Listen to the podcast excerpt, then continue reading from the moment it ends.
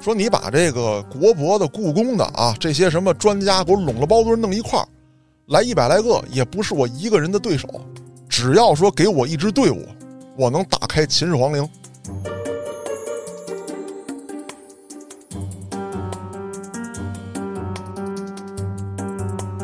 说你还别吓唬我，不是欠你一千万吗？我欠你五千万，我才高兴呢。啊，怎么讲？因为我值五千万，你不敢杀我，杀了我你他妈就没有这一千万嗯，啊！那你别吹牛逼，你一千万怎么还啊？啊，我不敢杀你，我敢打你啊！我们这儿有两大打手，哦有一个一米九多大秃瓢，给你脏操摁他妈的冰窟窿里冬泳去；呵，另外一大背头啊，天天打沙袋，憋的都不行了，好久没揍人了。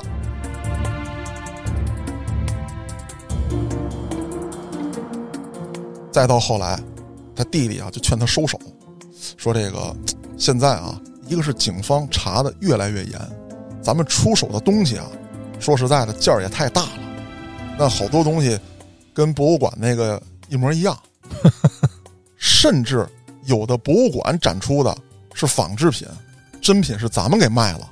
嗯，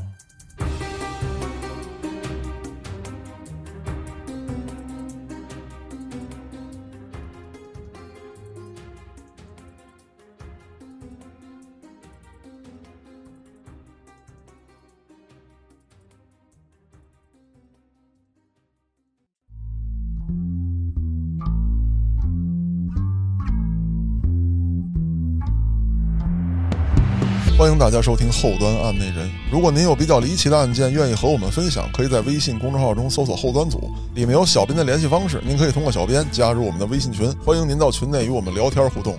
我是主播嘉乐，我是黑羊，你看我都这么不正常了， 你是不是得配合着我不正常一点儿？你那声儿是不是还得给加上混音啊？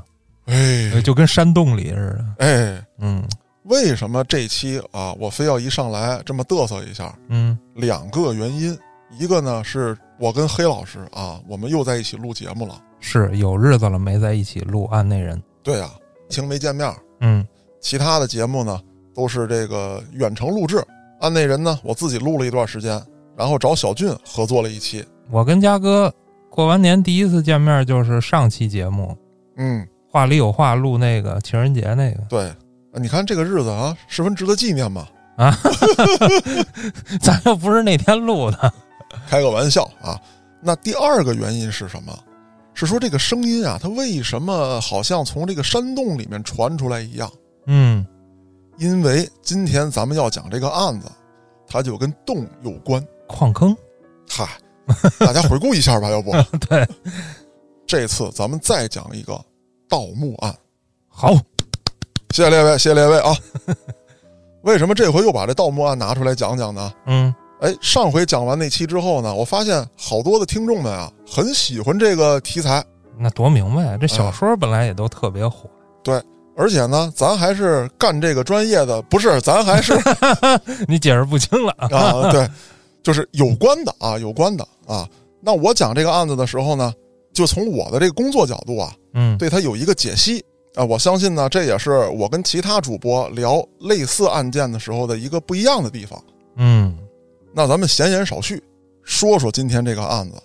今天这个案子呀，他的犯案人叫姚玉忠，这人呢是六十年代生人，小学文化，没念过什么书，打小呢家里也穷，他爸呀就是一个怎么讲就叫手工人吧，手工人编箩筐的，哦，哎，所以说你不能叫手艺人，就是一个手工工匠也算吧。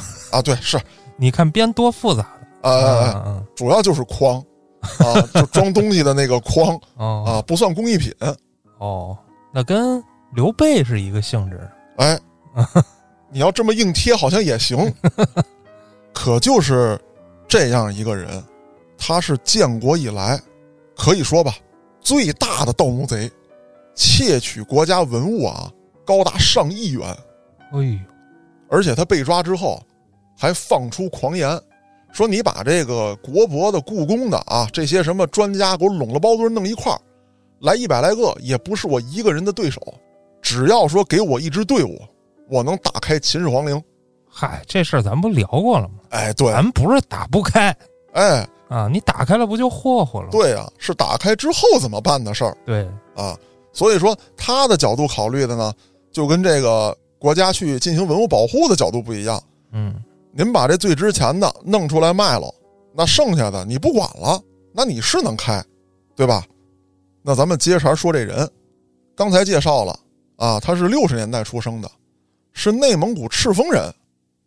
赤峰这一带，啊，我跟你说，黑老师，老牛逼了。怎么说呀？你听说过一词儿吧，叫红山文化？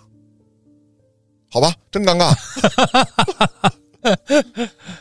红山文化呢，是早于商周时期的一个重要的华夏民族的文明之一。这也太早了吧？那当然早了，距今六千年左右。哦，上下五千年都不算这个哎，对啊， 你看这《史记》一上来，它先是五帝本纪嘛，它从这儿开始说的，嗯，那这个就超越了。咱们国家博物馆有一件镇馆之宝，啊，是一个玉猪龙，猪啊，就是猪羊牛马的那个猪，嗯，这个东西就是在赤峰这块挖出来的，它就属于红山文化，哦，很牛逼啊，出国宝的地方。那咱说说这个，它怎么叫玉猪龙呢？对呀、猪笼子吗？不是，猪是猪羊牛马的猪，龙是飞龙在天的龙。这猪跟龙能哎， mix 一下啊，我你这看看，啊有意思吧？所以说，这就是研究华夏文明呃一个重要的实物。我们怎么理解的自然界？我们怎么形成的图腾崇拜？那这里面的呃文化符号又都代表了什么？那我解释一下啊，嗯咱们现在看到的龙呢，张牙舞爪，一身的金鳞，非常的漂亮嗯啊。也有形容的说这个头像什么，身子像什么，啊爪子像什么。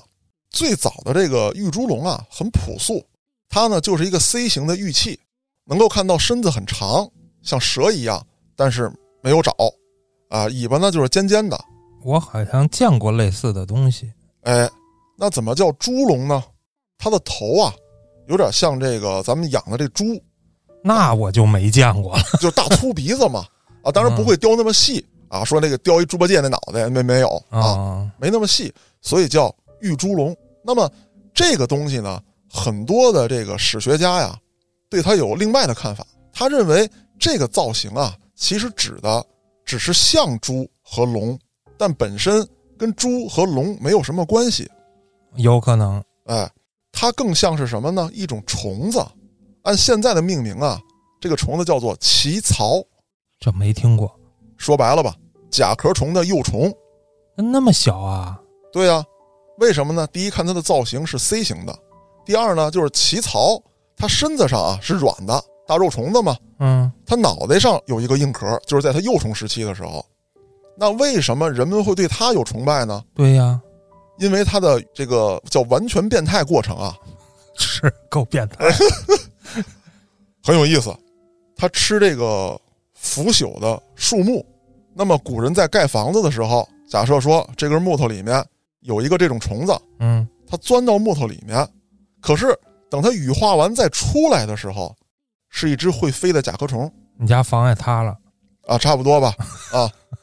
所以古人就认为啊，这种东西有重生、演化、飞升的能力。嗯，那么咱们国家这个先人们啊，其实一直到现在啊，都有很多人对飞升极其向往是啊。就是道长要我相信科学，然后他御剑飞走了。那不是飞升啊， 对对对，这不不一是回飞事升儿，， 开个玩笑啊，就是成仙嘛， 是对吧？啊，肉身成圣也好，你用什么词儿都无所谓，就是咱们国家啊，咱们民族对于这个飞升这个事儿，一直有他的向往跟追求，嗯，所以说这个东西很可能寓意着就是飞升啊。当然，这是一派专家的论述，那不就是胡诌吗？嗨，因为证据太少了嘛，是啊，啊，所以它珍贵啊。嗯，再有就是它打磨的非常细。你想玉石这种东西很坚硬，那你要打磨它，你得有特别牛逼的工具。嗯，那你想要特别牛逼的工具，那你就得有制造这种牛逼工具的手艺。嗯，可见啊，当时的生产力水平。这又是一科幻片儿吧？嗨， 为什么你要这么联想呢？这不都说金字塔也是外星人盖的吗？对啊，那你说这东西它也有可能是外星人弄的？这个怎么说呢？对于西方学者来说啊，他们就老想说这东西是外星人弄的，哼哼或者跟你们的文明没有什么关系啊。咱们这一派呢，就都说我们的文明呢是有延续的啊。你比如说刚才说那个玉猪龙， 嗯，那么我们在后世也发现了，哎，跟它差不多的造型，但是有变化啊。等于说每一个变化阶段，我们都能找到文物。哦，所以说，哎，我们认为我们这是延续过来的，甚至还有一些比这个红山文化更早的啊，制作比较粗糙的呃一些器物上面也能看到这种玉猪龙造型的影子啊。所以说，哎，我们认为那我们这是一个一脉相承的东西啊，不是说突然哪儿来一帮大脑袋三只眼就给我们传播出来了。当然，咱们把这个文物的问题啊先放一边儿，提这么一嘴是干嘛呢？是告诉您这一代啊，就赤峰这一代。是一大片啊先民的遗迹。哦，挖的过，哎， 不， 哎什么呀？呃，发掘的过儿，对对对，那这个姚玉中他就有了得天独厚的条件。其实当地很多老百姓啊，对这种事儿啊见怪不怪，就属于自己家院儿里没事儿挖挖也能挖出点东西那状态。差不多啊。嗯，前段时间这个电视台还报道了那位首先发现玉猪龙的那位农民老大爷呢，啊，还采访他呢，他就随便一刨就出来了啊。 那黑老师还有一点就是，不用刨，有的时候哦，一下大雨，冲出来，对，顺着山就往下流。那当地人呢，也不拿它当好东西，说白了吧，一些什么陶片、瓷片，人家不要，人觉得这是废品。那这是那个年代了吧？对对对，现在不可能了，那不可能了，嗯现在也冲不下来了。啊没了。 对，他们喜欢什么呢？这个木砖，墓室里的砖。回家盖房啊，对啊，嗯，它大呀，我拉过来一块儿就能当这个门墩儿了呵，啊。甚至有的时候，这个北方很多地方啊，就是叫半截房，什么意思呢？就是我下半截儿一米多高的位置啊，基本上在一米二到一米五之间是砖的，嗯，我上面是土的。哦，它为了节省材料还暖和，那你想啊，我这大木砖一块儿一米多见方，我弄几块儿我这地基就解决了。话是这么说啊，但是不膈应。嗨，穷还管那个吗？嗯，但是这个姚玉忠他就不一样，哎，他就喜欢这点儿小玩意儿，甚至有的时候呢自己还拼一拼，哎，看看上头这画儿啊，你说，哎，都是这陶片儿，怎么这个有画儿那个没画儿啊？这个画儿怎么是这样的？那个画儿怎么是那样的？那他能琢磨出个啥呀？他又没上过学。对呀、他就把这些东西呢全收集起来，稍微再大一点儿了，能帮家里干点活儿了。刚才不说嘛，小学文化嘛，嗯，上集市上卖个筐什么之类的，挣点小零钱，哎，就买书，就逛这个小书店、小书摊儿。哦，还赶上那个时候啊，有一个特殊的历史背景，就是很多知识分子啊，他这个过得不太好。哦，被打了。对，那怎么办呢？我家里没有别的可卖，我这些书呢又不想毁喽，他们就想说：第一，我给自己换点钱财，换点粮食；嗯，第二呢，如果说哎这些书还能让喜欢的人看到，也是我作为知识分子在这个时代之下能做的一点点贡献。嗯，所以说就有这个契机了。哎，他就拿这钱啊买书，很便宜啊，而且还都是偷偷买、偷偷卖。那这时候呢，他就发现这个我买了好多书，我有好多的磁片儿，我他妈不认字儿。 我想到了， 买书看画儿哎，那怎么办？这个不赖他啊，啊，因为好多的那个古书啊，它确实那个字儿还是繁体的呢，是，甚至有的时候呢是半文言文的。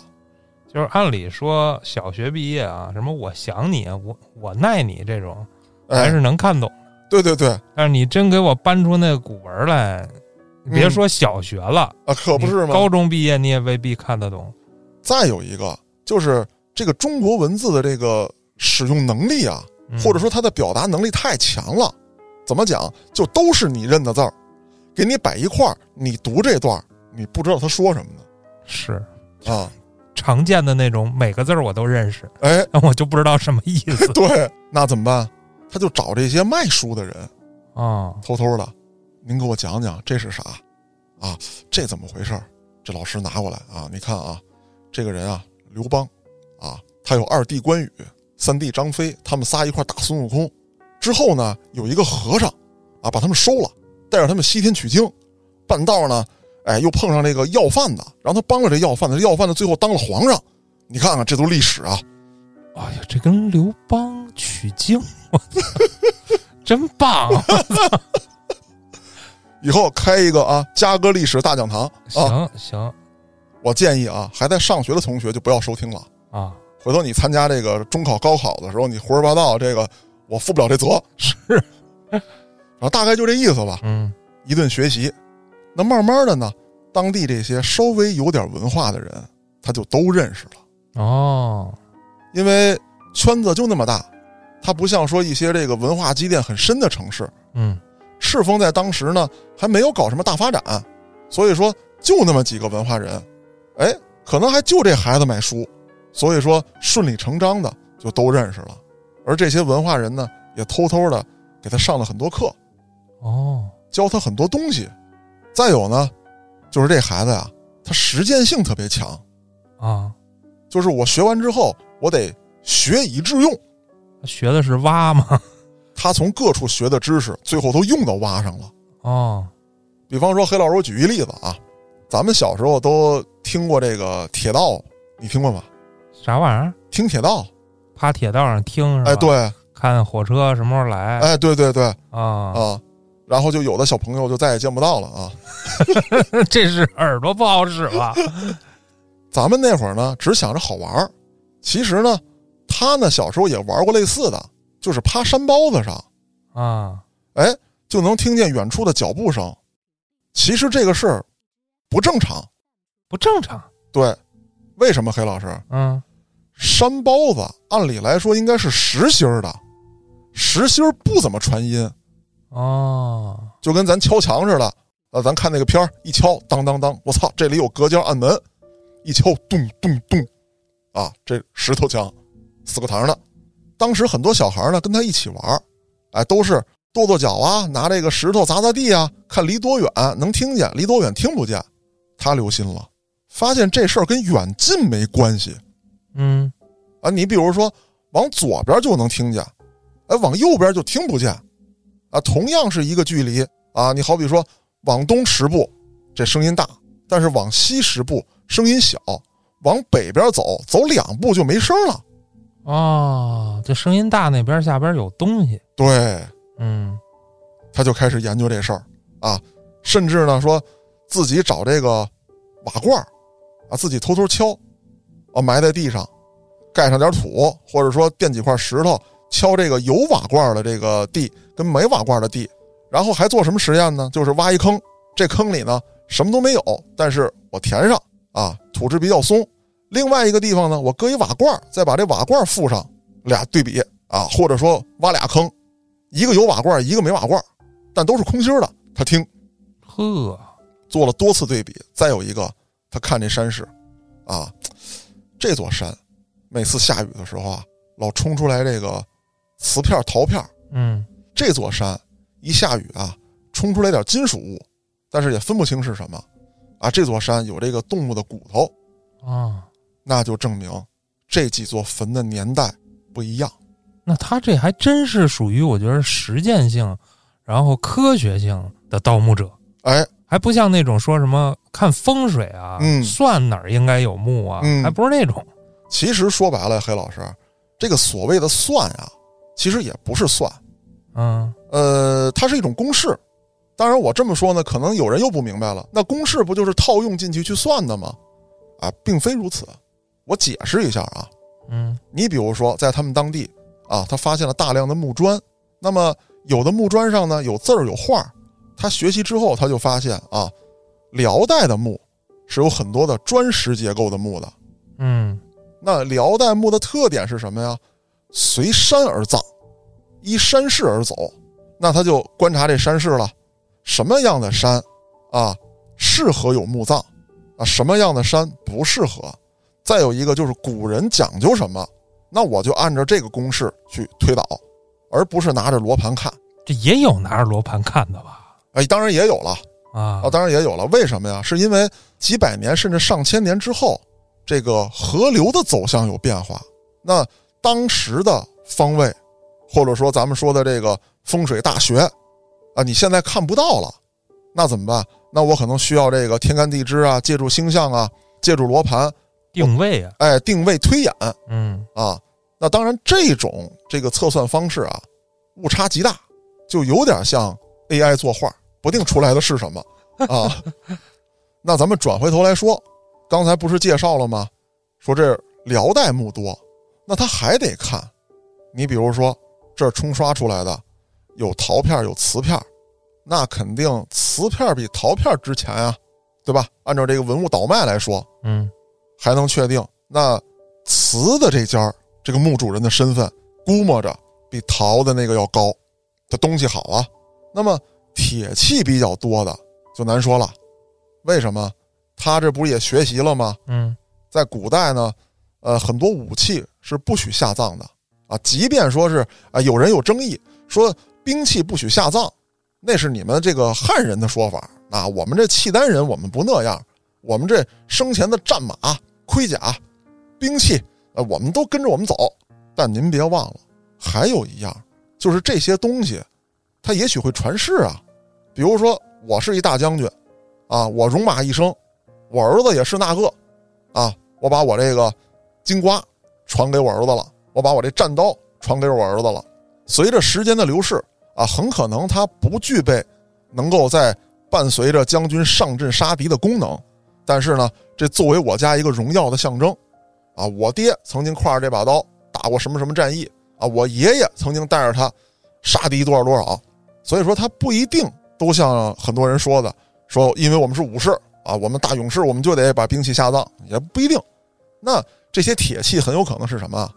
棺钉，嗯，钉棺材的钉子，哦，棺材腐朽了，墓被毁了，一经冲刷，棺钉出来了。因此，他在观察以及推测完之后，他认为我想的有道理，就差动手了，哎， 动一次罢。嗯，他呢，第一次下墓成功了，他也是啊，在山中找到了一座辽代墓。这个辽墓啊，其实不难找，也不难挖，因为它不像咱们中原这个农耕民族，咱们讲究什么呀？叫深挖覆土，我得挖一大坑，再盖上特别厚的土。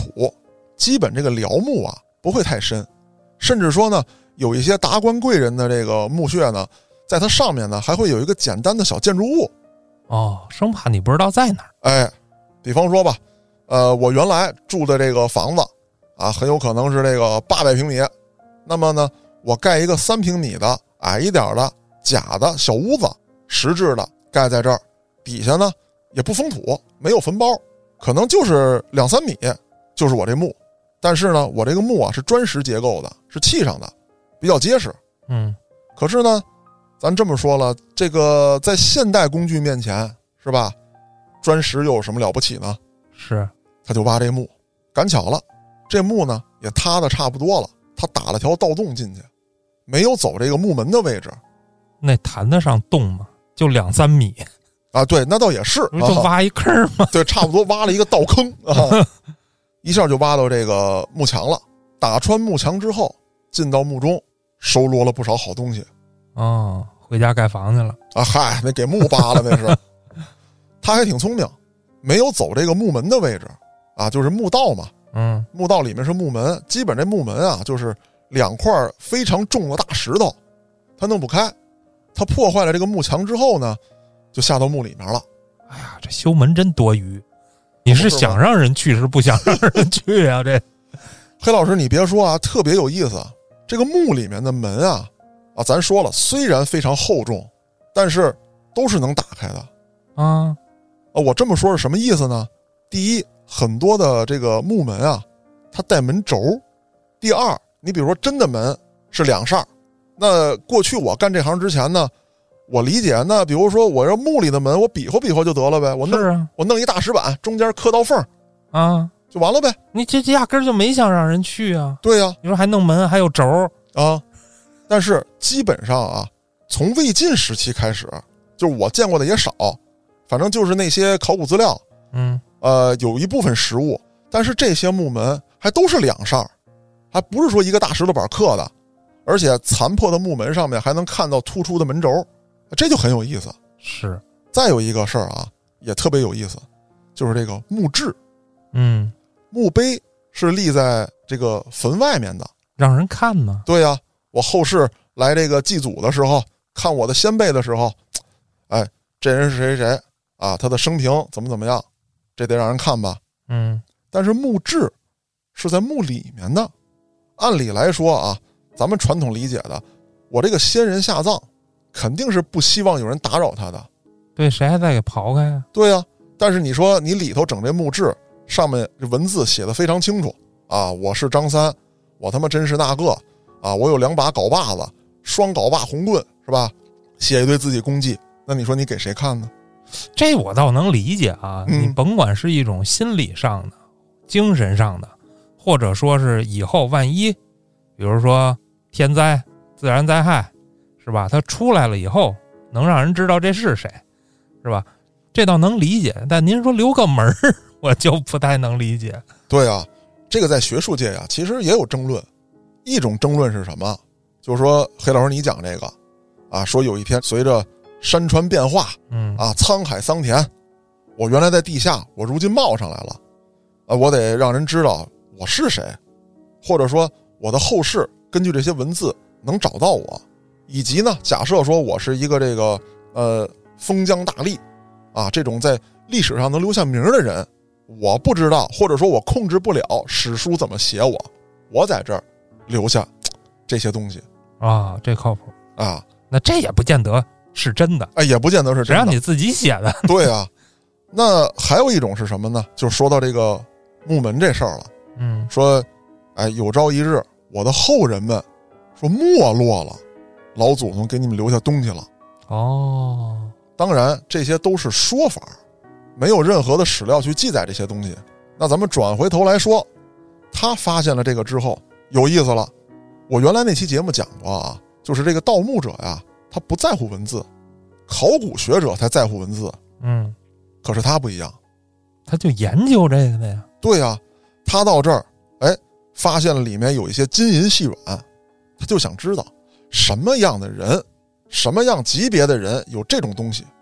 那么下回，哎，我再见着什么样的墓，是比他牛逼呢，是不如他呢？我肯定得越挖，挖的墓得越大嘛，嗯，得越牛逼啊。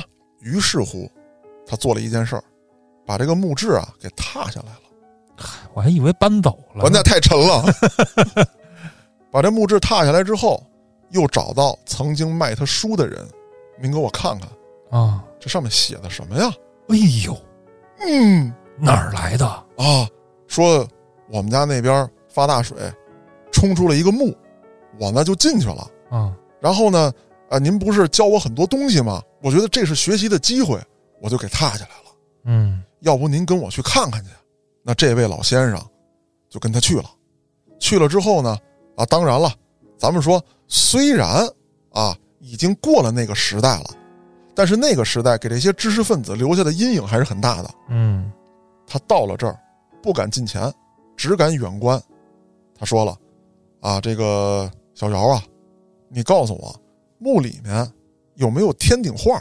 就是在这个穹顶上面嗯嗯啊，有没有画？再一个，这墓里面有几个墓室？说白了就是通俗讲，它有几间屋，这里面，你再告诉我，棺材的这个码放的位置是在什么地儿？随葬品里面有没有什么什么东西？这老先生问完之后，这姚玉忠呢就凭着自己的记忆一一回答，实在记不住的，他就又下去了一趟，嗯，哦，然后再上来回答。这老先生呢，就来了一个现场教学，说：“孩子啊，难得你喜欢这东西。”这老先生也是走了眼了，他是喜欢，嗯，但你得说他喜欢的是什么东西， 嗯 他都喜欢。也对嗯啊。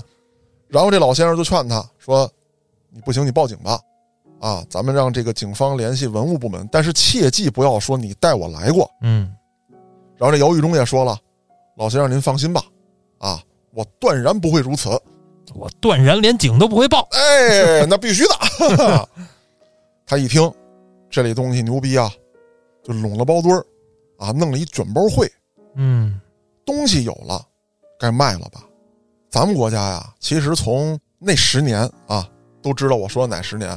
从那十年开始，其实就有一大批的文物贩子在走街串巷，有的呢假扮成收破烂儿的，有的呢是哎借助一些中间商进行暗地里的偷摸的买卖，啊，还有的甚至就假扮成这个红卫兵冲进去啊，你们都砸，我也砸，我踹翻一个椅子，然后那青铜那台灯，哎，我拽起来走了。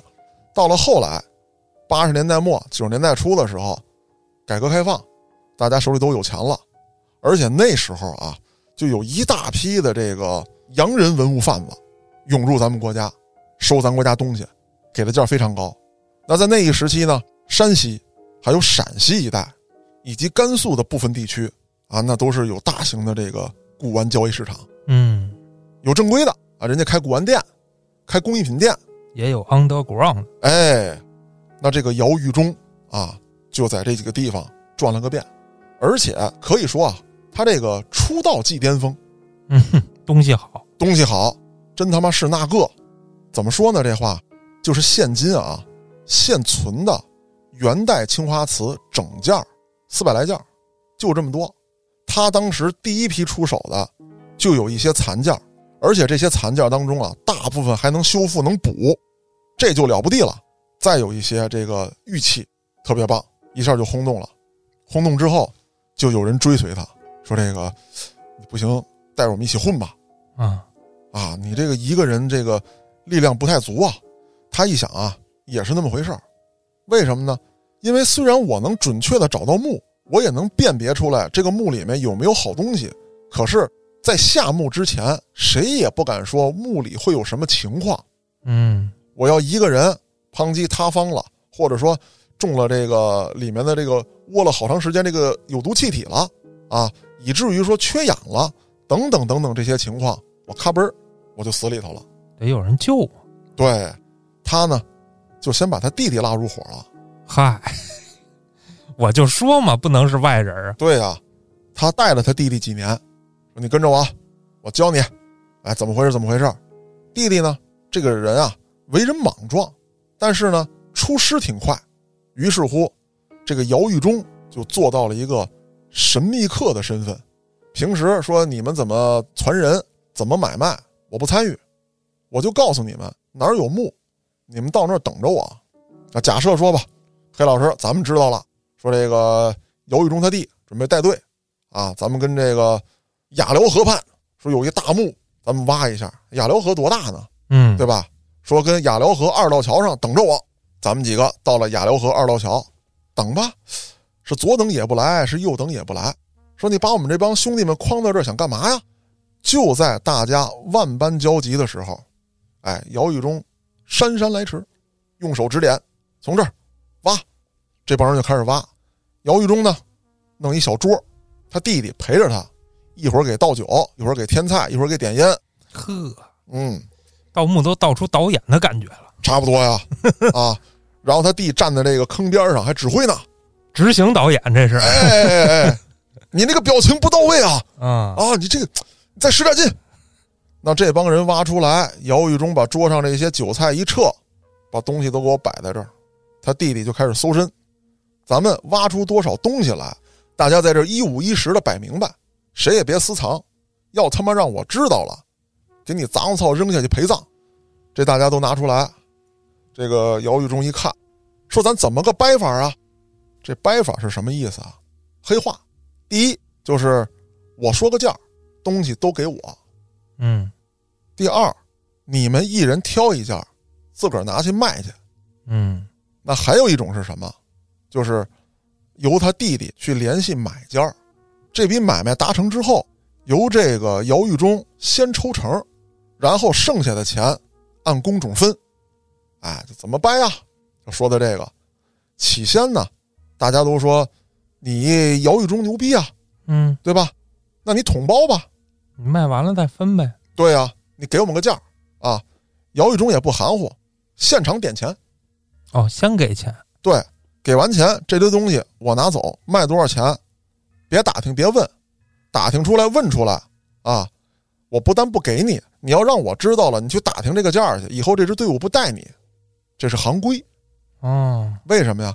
说不好听的，盗墓这点事儿啊，也是脑袋拴裤腰带的，怕你眼红，墓里面下个黑手，这可死无对证啊！是，这这也不能对证啊，问题是啊，对啊，你本身就犯罪呢，你还嗯报警去不成？按理来说啊，他这个盗墓生涯啊混的是风生水起啊，一马平川。其实呢，他要是及时收手，很可能就隐退江湖啊，警察逮不着他。哦，但是他有一毛病，嗜赌成性。哎呦，你就说这黄赌毒啊，害了，哎，也不能这么说啊， 他也不是什么英雄好汉啊，害了就害了吧。哎，这就是什么呀？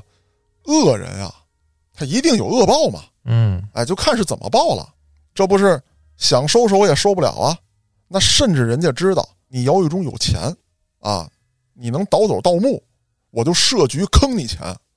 我在网上看到一则消息啊，当然不是正规报道的，是某位吧主写的，说他曾经啊到这个东北耍钱去，玩这个一整套，就是吃饭、唱歌、洗澡、打牌，嗨，玩了一整套。结果呢，赌钱的时候啊，连带借这个高利贷，这么着一弄啊，赔了上千万。呜、按理来说啊，一般的黑社会想坑你，拿五百万来，要多了你没有啊。嗯，再者说了，是不缺有钱人，但是谁能一下给你拿上千万啊？你这现在特有钱的人，嗯他，也没这现金呢。对，呀、嗯，啊，我顶多是我写一个房契，我们家啊前门啊有一别墅，我怼给你了，行吗？嗯，啊，你只能这么着。但是这姚玉忠牛逼，说你还别吓唬我，不是欠你一千万吗？我欠你五千万我才高兴呢。啊，怎么讲？因为我值五千万，你不敢杀我，杀了我你他妈就没有这一千万嗯，啊！那你别吹牛逼，你一千万怎么还啊？啊，我不敢杀你，我敢打你啊！我们这儿有两大打手，哦有一个一米九多大秃瓢，给你脏操摁他妈的冰窟窿里冬泳去，呵，另外一大背头啊，天天打沙袋，憋的都不行了，好久没揍人了，啊，不让他戴拳套揍你，哎呦，这老姚把衣服一撕，看我这金缕一衣没有？您拿走， 差不多。嗯，说你现在啊，让人跟我走一趟，拿样东西。当然了，他不能给自己整那库房里去啊啊！说我这文物库房那不行，那都让你们抢了就。回到那个暂时居住地，他这人啊，不买房子，不置地，不买车，什么都没有啊。手机呢也是三天两头就换，使的还是最破那种。所以说啊，姚玉忠这个人没有所谓的家，移动办公啊，哎，都是暂时居住地，而且呢，他总会在暂时居住地搁一两样东西，以备不测，不能放多了。嗯，哎，去了之后，啪叽这东西往这儿一拍，这给你，这你他妈要蒙我呢这什么玩意儿啊？啊！说那这样吧，呃，你给我几天时间，我联系买家，让买家验验货，你看看值多少钱，能不能顶我这赌债？哎，一运作，比如说吧，欠一千万，这瓶子卖了一千四百万，好，黑社会大哥啊，您拿走一千万，四百万我揣着走了。这黑社会一琢磨，咱操，他比我来钱还快啊！啊，我想讹他，然后他做成品买卖赚四百万，这叫他妈什么事儿啊？不行，你看老姚，你们这事算我一个成不成啊啊？我跟你们一块儿干，嗯，这个姚玉忠啊，他也不傻，我带着你们干啊、我这东西掏出来，你们把我抢了，门儿也没有啊。那不等于白给你们钱吗？对呀、后来这个姚玉忠就长心眼子了，再去这种地方带上自己弟弟，这弟弟可是一亡命徒，哦，在他的团队当中，基本上也是充当打手的角色。再到后来，他弟弟啊就劝他收手，说这个现在啊，一个是警方查的越来越严，咱们出手的东西啊，说实在的价儿也太大了，那好多 东西跟博物馆那个一模一样，甚至有的博物馆展出的是仿制品，真品是咱们给卖了，嗯，这事儿可麻烦。这弟弟人不错，对啊，一般很少有打手劝主公收手的。，哎，我还得打呢 对，啊对不对？我这江湖梦啊嗯啊，毕竟是亲哥嘛嗯啊，全都收手。就在这一期间，这哥俩啊隐秘了一段时间，为什么呢？出了一档子事儿，哎，有一个天津的私人博物馆被查封了，因为里面有了来路不明的重要文物。不会就是天津特有名儿的那个吧？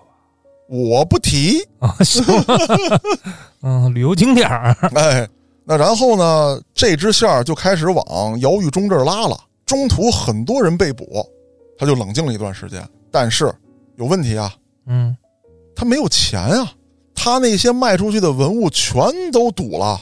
那他弟也不自己存点儿，他弟有点儿，但是想的不是说这个咱们收手之后，以后过上衣食无忧的生活嘛，那还得再干呗再干啊就不能挖文物了。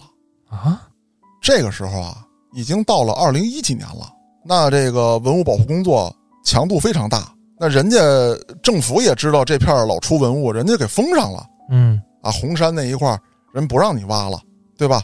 好多被盗掘的辽代墓，人家也保护起来了啊。全国很多地方考古发掘工作也在进行这个，就是我经常说的这个抢救性发掘及防盗措施，不好挖了。再有一个，警察正逮他们呢，他弟啊，大聪明，嗯，想了一办法。警察现在这个抓盗墓，咱们抢劫去吧。哎呦喂，他哥一听，兄弟啊，你是那个， 你对你他妈真是那个有勇有谋啊！好家伙，还认了，那你说咱们抢谁呀、咱得抢有钱的。好，就他妈上回讹我一千万那黑社会大哥，啊，咱就不别别大哥，您冷静， 咱俩进去交代了，知道吗？啊，人那小弟就就就太厉害，还有一个骑摩托车动不动自爆的，那不行，那个啊，嗯，那咱怎么办？咱得抢一个不敢报警的，那不还是黑社会大哥吗？呃，就不是大哥，你听我解释，就是除了黑社会不敢报警之外，还有一种人，他既不敢报警，也没黑社会打手多，谁呀、卖文物的呀，哦，，哎，文物贩子，咱抢文物贩子，你看我给他骗出来，哎，还真就赶巧了，他们锁定了一个目标，这人啊也是一大文物贩子，特别牛逼。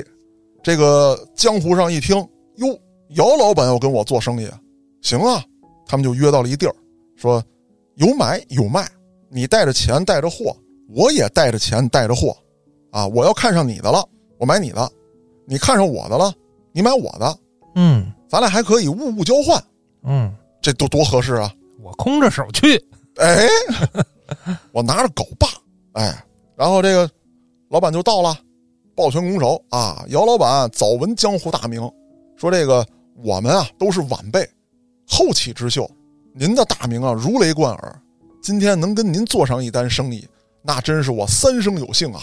呃，您这边的货是什么呀？搞吧，哎，这个他弟弟啊，从麻袋里面拎出一个红山玉镐把，啊，你看我这行不行？专歇你脑瓜，啊， 一顿削放屁送到神农架，好家伙，好吃。不太押韵，啊他弟也就这水平嗯，啊，这一抢就抢成功了。那这不一锤子买卖吗？这圈里一传开，嗯，就没下回了。对呀、但是迫在眉睫呀、这俩人打算啊，跑到南方开一个小小的工艺品店，哎，先休养生息，慢慢的呢做大做强。等这阵风啊过了，啊，你好比说最近又有哪个毒贩比较嚣张，是吧？哪儿哪儿哪儿又出了这个黑恶势力团体了，政府着力一打击这个，那我们不就死灰复燃了吗？啊，哎，想的真美，可不是吗？那咱话说回来了，刚才我说了啊，说这个抢了他不敢报警，对吧？哎，但是这东西就赶巧了，就跟那个电视剧编的似的，嗯。还就是因为抢劫他进去的，还就是因为警察发现的。那这事儿是怎么回事呢？嗯警察不是一直在查这个文物贩子吗？咱说啊，被抢的这位老板啊，好比说他叫这个安老板，安老板被抢了，安老板有一个小店，这小店里呢有一小伙啊计，乔装打扮的这个警察，就到这小店了。哎呀，说这东西不错啊，零零散散的买了几样，过两天又来了，哎，又挑走几样，然后呢就指着一个东西，啊，一个玉器，雕的是一个小人儿。这个人物造型呢，有点不太像咱们这个，你说是农耕民族也好，你说草原文明也罢，都不太像，弄得有点像印第安人啊，就是小玉人的这个脑袋上啊，有几个类似于羽毛的装饰，但肯定不是印第安人，就是咱们国家在这个方国时期、古国时期呢，其实是有这样的装束的，只不过说咱们音频节目我没法给大家看图片啊，所以说这么形容比喻一下。那当时那个民警同志呢，就是说，哎，这造型真好玩儿啊，说这这是什么呀？说这个呀，啊，这是我们一个那个仿制品，啊，不是古董，咱哪有敢卖啊？但其实啊，这是个幌子，怎么叫幌子？就是我在这儿摆一个确实是假东西，仿的也很像。当然了，按照这个文物保护法，你也不能仿的跟一模一样的，那也是犯法。即便你告诉我你这是仿制，但是你没有仿制的资质，你做它也是犯法的。哦，只是做的比较像。举个例子来说吧，比如说那个小人儿头上是三根羽毛，哎，您做一扫把，嗨，啊，全是啊，弄一掸子，那还仿个什么劲呢？就就举这个例子嘛，啊，啊你要说比例上有点变化，我觉得还能啊接对受。对对啊就是大点儿啊，或者小点儿啊，嗯，或者颜色别完全一样啊。但这东西是什么意思啊？它其实是告诉同行的，我有这货，嗯，同行能看出来。那这个民警同志，人家专门干这个的啊，人家知道，就专门逮这个文物贩子的。再加上，为了抓这伙盗墓贼啊，警方也联系到了很多的这个考古学的老专家，需要专业人士的帮助。这帮老专家一听说，哦，打击文物贩子，抓盗墓贼，帮忙啊！我就恨他们这帮人，我都恨疯了，从未见过如此厚颜无耻之人。让这个民警同志们过来吧，我们培训他们，因为他要去倒卖文物嘛，对吧？你得让这民警同志假扮成文物贩子，那不能露馅儿啊。文物知识你得懂吧，然后一些市场上的这个交易规则你得懂吧，啊，甚至说历史知识你也得懂，墓里面的事儿你也得知道，你这才能跟人家是吧里里外外的这么一沟通，不露馅儿，人看你是内行。这不嘛，老专家办了几期培训班儿，这培训班里面这位乔楚啊，就来到了安老板的店里了，跟这小伙计儿三聊两聊，这小伙计就上了道了。这小伙计一看，这是来了大买卖了，太棒了！这东家不在啊，我给联系一客户，虽然说这一单我没权利做啊，我也不敢瞎报价，但是东家不得夸我吗？是不是？这不得给我绩效上记一笔吗？嗯，啊，说这个我领你见见东家吧。这民警就见了东家了，见了东家之后，这么一聊一说啊，这东家就有气啊，喝点酒。我跟你说，老弟啊，以后中国这一块啊，别地儿不敢说，就中国北方这一块买卖，你只能找我做，啊，就我最讲究。你知道那老姚不？啊，以后你记住啊，甭管是谁，啊，就不能跟他做买卖做生意，为啥呀？他他妈抢我呀！啊，我跟你说，就那天啊，哪年哪月哪号啊，我拎着我的东西跟老姚交易，他弟整一红山玉镐把，啊，把我这顿打。我昨天刚从神农架跑回来。啊，他不敢报警，但等同于报警。对呀、他不敢报警，他是想跟同行里面散这事儿，嗯啊，给你弄臭了。万没成想，人家是一警察，哎，人家找到这条线索了。回去之后，人家跟上级一汇报，啊，立刻就锁定了这个姚玉中的活动范围，因为他现在啊已经不能乘坐这个公共交通工具逃窜了。你想啊，二零一四年这都已经联网了，嗯，你跑不了了。对，那阵儿基本买所有的票什么的都得用真实身份了嘛。哎，对嗯你跑不了了，那你只能在这个小范围之内活动，避开公共交通工具，慢慢的潜逃。那正因为这位安老板无意之间啊提供了这条线索，那警方立刻就锁定了一定的范围。你跑不远吗？对吧？那么在这个大概范围之内，我们展开搜捕。那很快，这个姚玉忠跟他弟弟就都被擒获。那之后呢？根据他的交代，在他家中啊搜到了大量的文物。刚才我提到一点，他不是没有固定居所吗？呃，那他弟弟有啊，哦，哎，他弟弟藏匿了一些。再有就是什么呢？他老家那个破房子，古井里面有文物。灯下黑呀、哎， 二零一六年的四月十一日，朝阳中级人民法院辽宁省的那个朝阳啊！啊，哎以非法盗挖、贩卖国家文物、抢劫等罪名，数罪并罚，依法判处姚玉忠死刑，缓期两年执行。然而呢，这个姚玉忠啊，死不悔改，在这个厅上大放厥词，嗯，说：“我传承的也是一门手艺，呵，我是中国最后的摸金校尉。你穿成谁 了？你跟一帮知识分子学的？你们要是杀了我，这门手艺就绝了。行吧我要申请非遗。”烦了，立即执行吧。枪毙五分钟。 当然说了，人家法官啊、法院啊，这就比咱们这个是吧要讲究多了，该走法律流程走法律流程嗯啊。您上诉呢，那咱就接着判吧。二零一七年，辽宁省高院驳回其上诉，维持原判。自此，新中国成立以来，这个头号最大的盗墓贼，终于被法办。嗯，那今天呢，这就是我讲的这个中国最大的啊，或者说最厉害的盗墓贼的案件。哦，这是《盗墓贼》里边最大的了，哎，就个人的是吧？对，主要是个人。当然了，他在整个作案过程当中啊，有一些团伙，但是这些团伙呢，并不固定。啊，不是那种核心的，都是雇的。哎，差不多，嗯他自己啊，经过公检法机构对他的这个犯案过程啊，就是这么多年吧，拢了包堆儿犯这些案子的一个整理。他盗过的墓啊，将近两百座，基本上啊，百分之七十是他和他弟弟完成的，哦，剩下小部分是隔三差五的有那个加喇嘛的进来。而且应该也集中在一个地区吧，哎，对，因为他对别地儿不太熟嘛。对对对。那在这儿呢，其实我还是想老生常谈一下，嗯通过聊这个案子呢，大家都应该知道了。就像黑老师说的，他这手艺啊，那是跟知识分子们学的，对，看书看的。那学的也不是说怎么挖坑，哎，啊学的还是这个什么东西好，什么东西值钱。对对对。嗯再有呢，就是他看过很多的这个考古发掘报告，那上面写了那辽代墓什么样，对吧？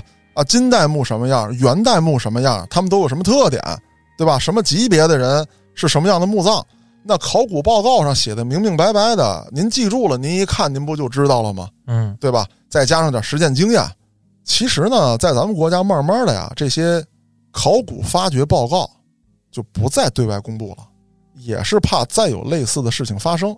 嗨，他不是也是天时地利嘛？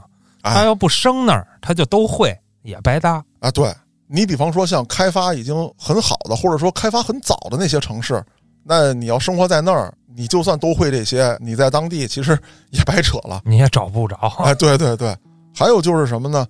还是希望大家呀，就是不要去迷恋这种，或者说崇拜这种盗墓现在应该没有了，啊。就刚火的那两三年可能有。嗯，还有一位评论区的朋友呢，曾经问过我说：“嘉哥，这个啊，说哪哪哪儿有一个这个铁狮子，人家在那儿待了挺好，好几百年了。那最后呢，这个文保工作者一顿保护之后，完犊子了啊！这是为什么呢？其实啊，这个就是理论与实践的脱节。还是转回头来说，有那么一段时间啊，这个知识分子呢过得不太好，嗯啊，很多知识呢是断代的。再有一个呢，就是有一些文物呢是被挂上四旧的，那它就消失了啊，被砸了，被毁了。那这样的话，我们光有字儿，我们没有实物去对比对照，那么在后世的研究上面就很可能出现这个铁狮子的悲剧。再加上一些真正的有很强的这个经验的老先生们没熬过去，然后也没有什么资料文献或者说笔记留给后世之人，那很多时候我们是要重新开始的啊，这也就导致了这样的一个结果。那好，今天就先聊到这儿，我是主播嘉哥，咱们下个案子再见。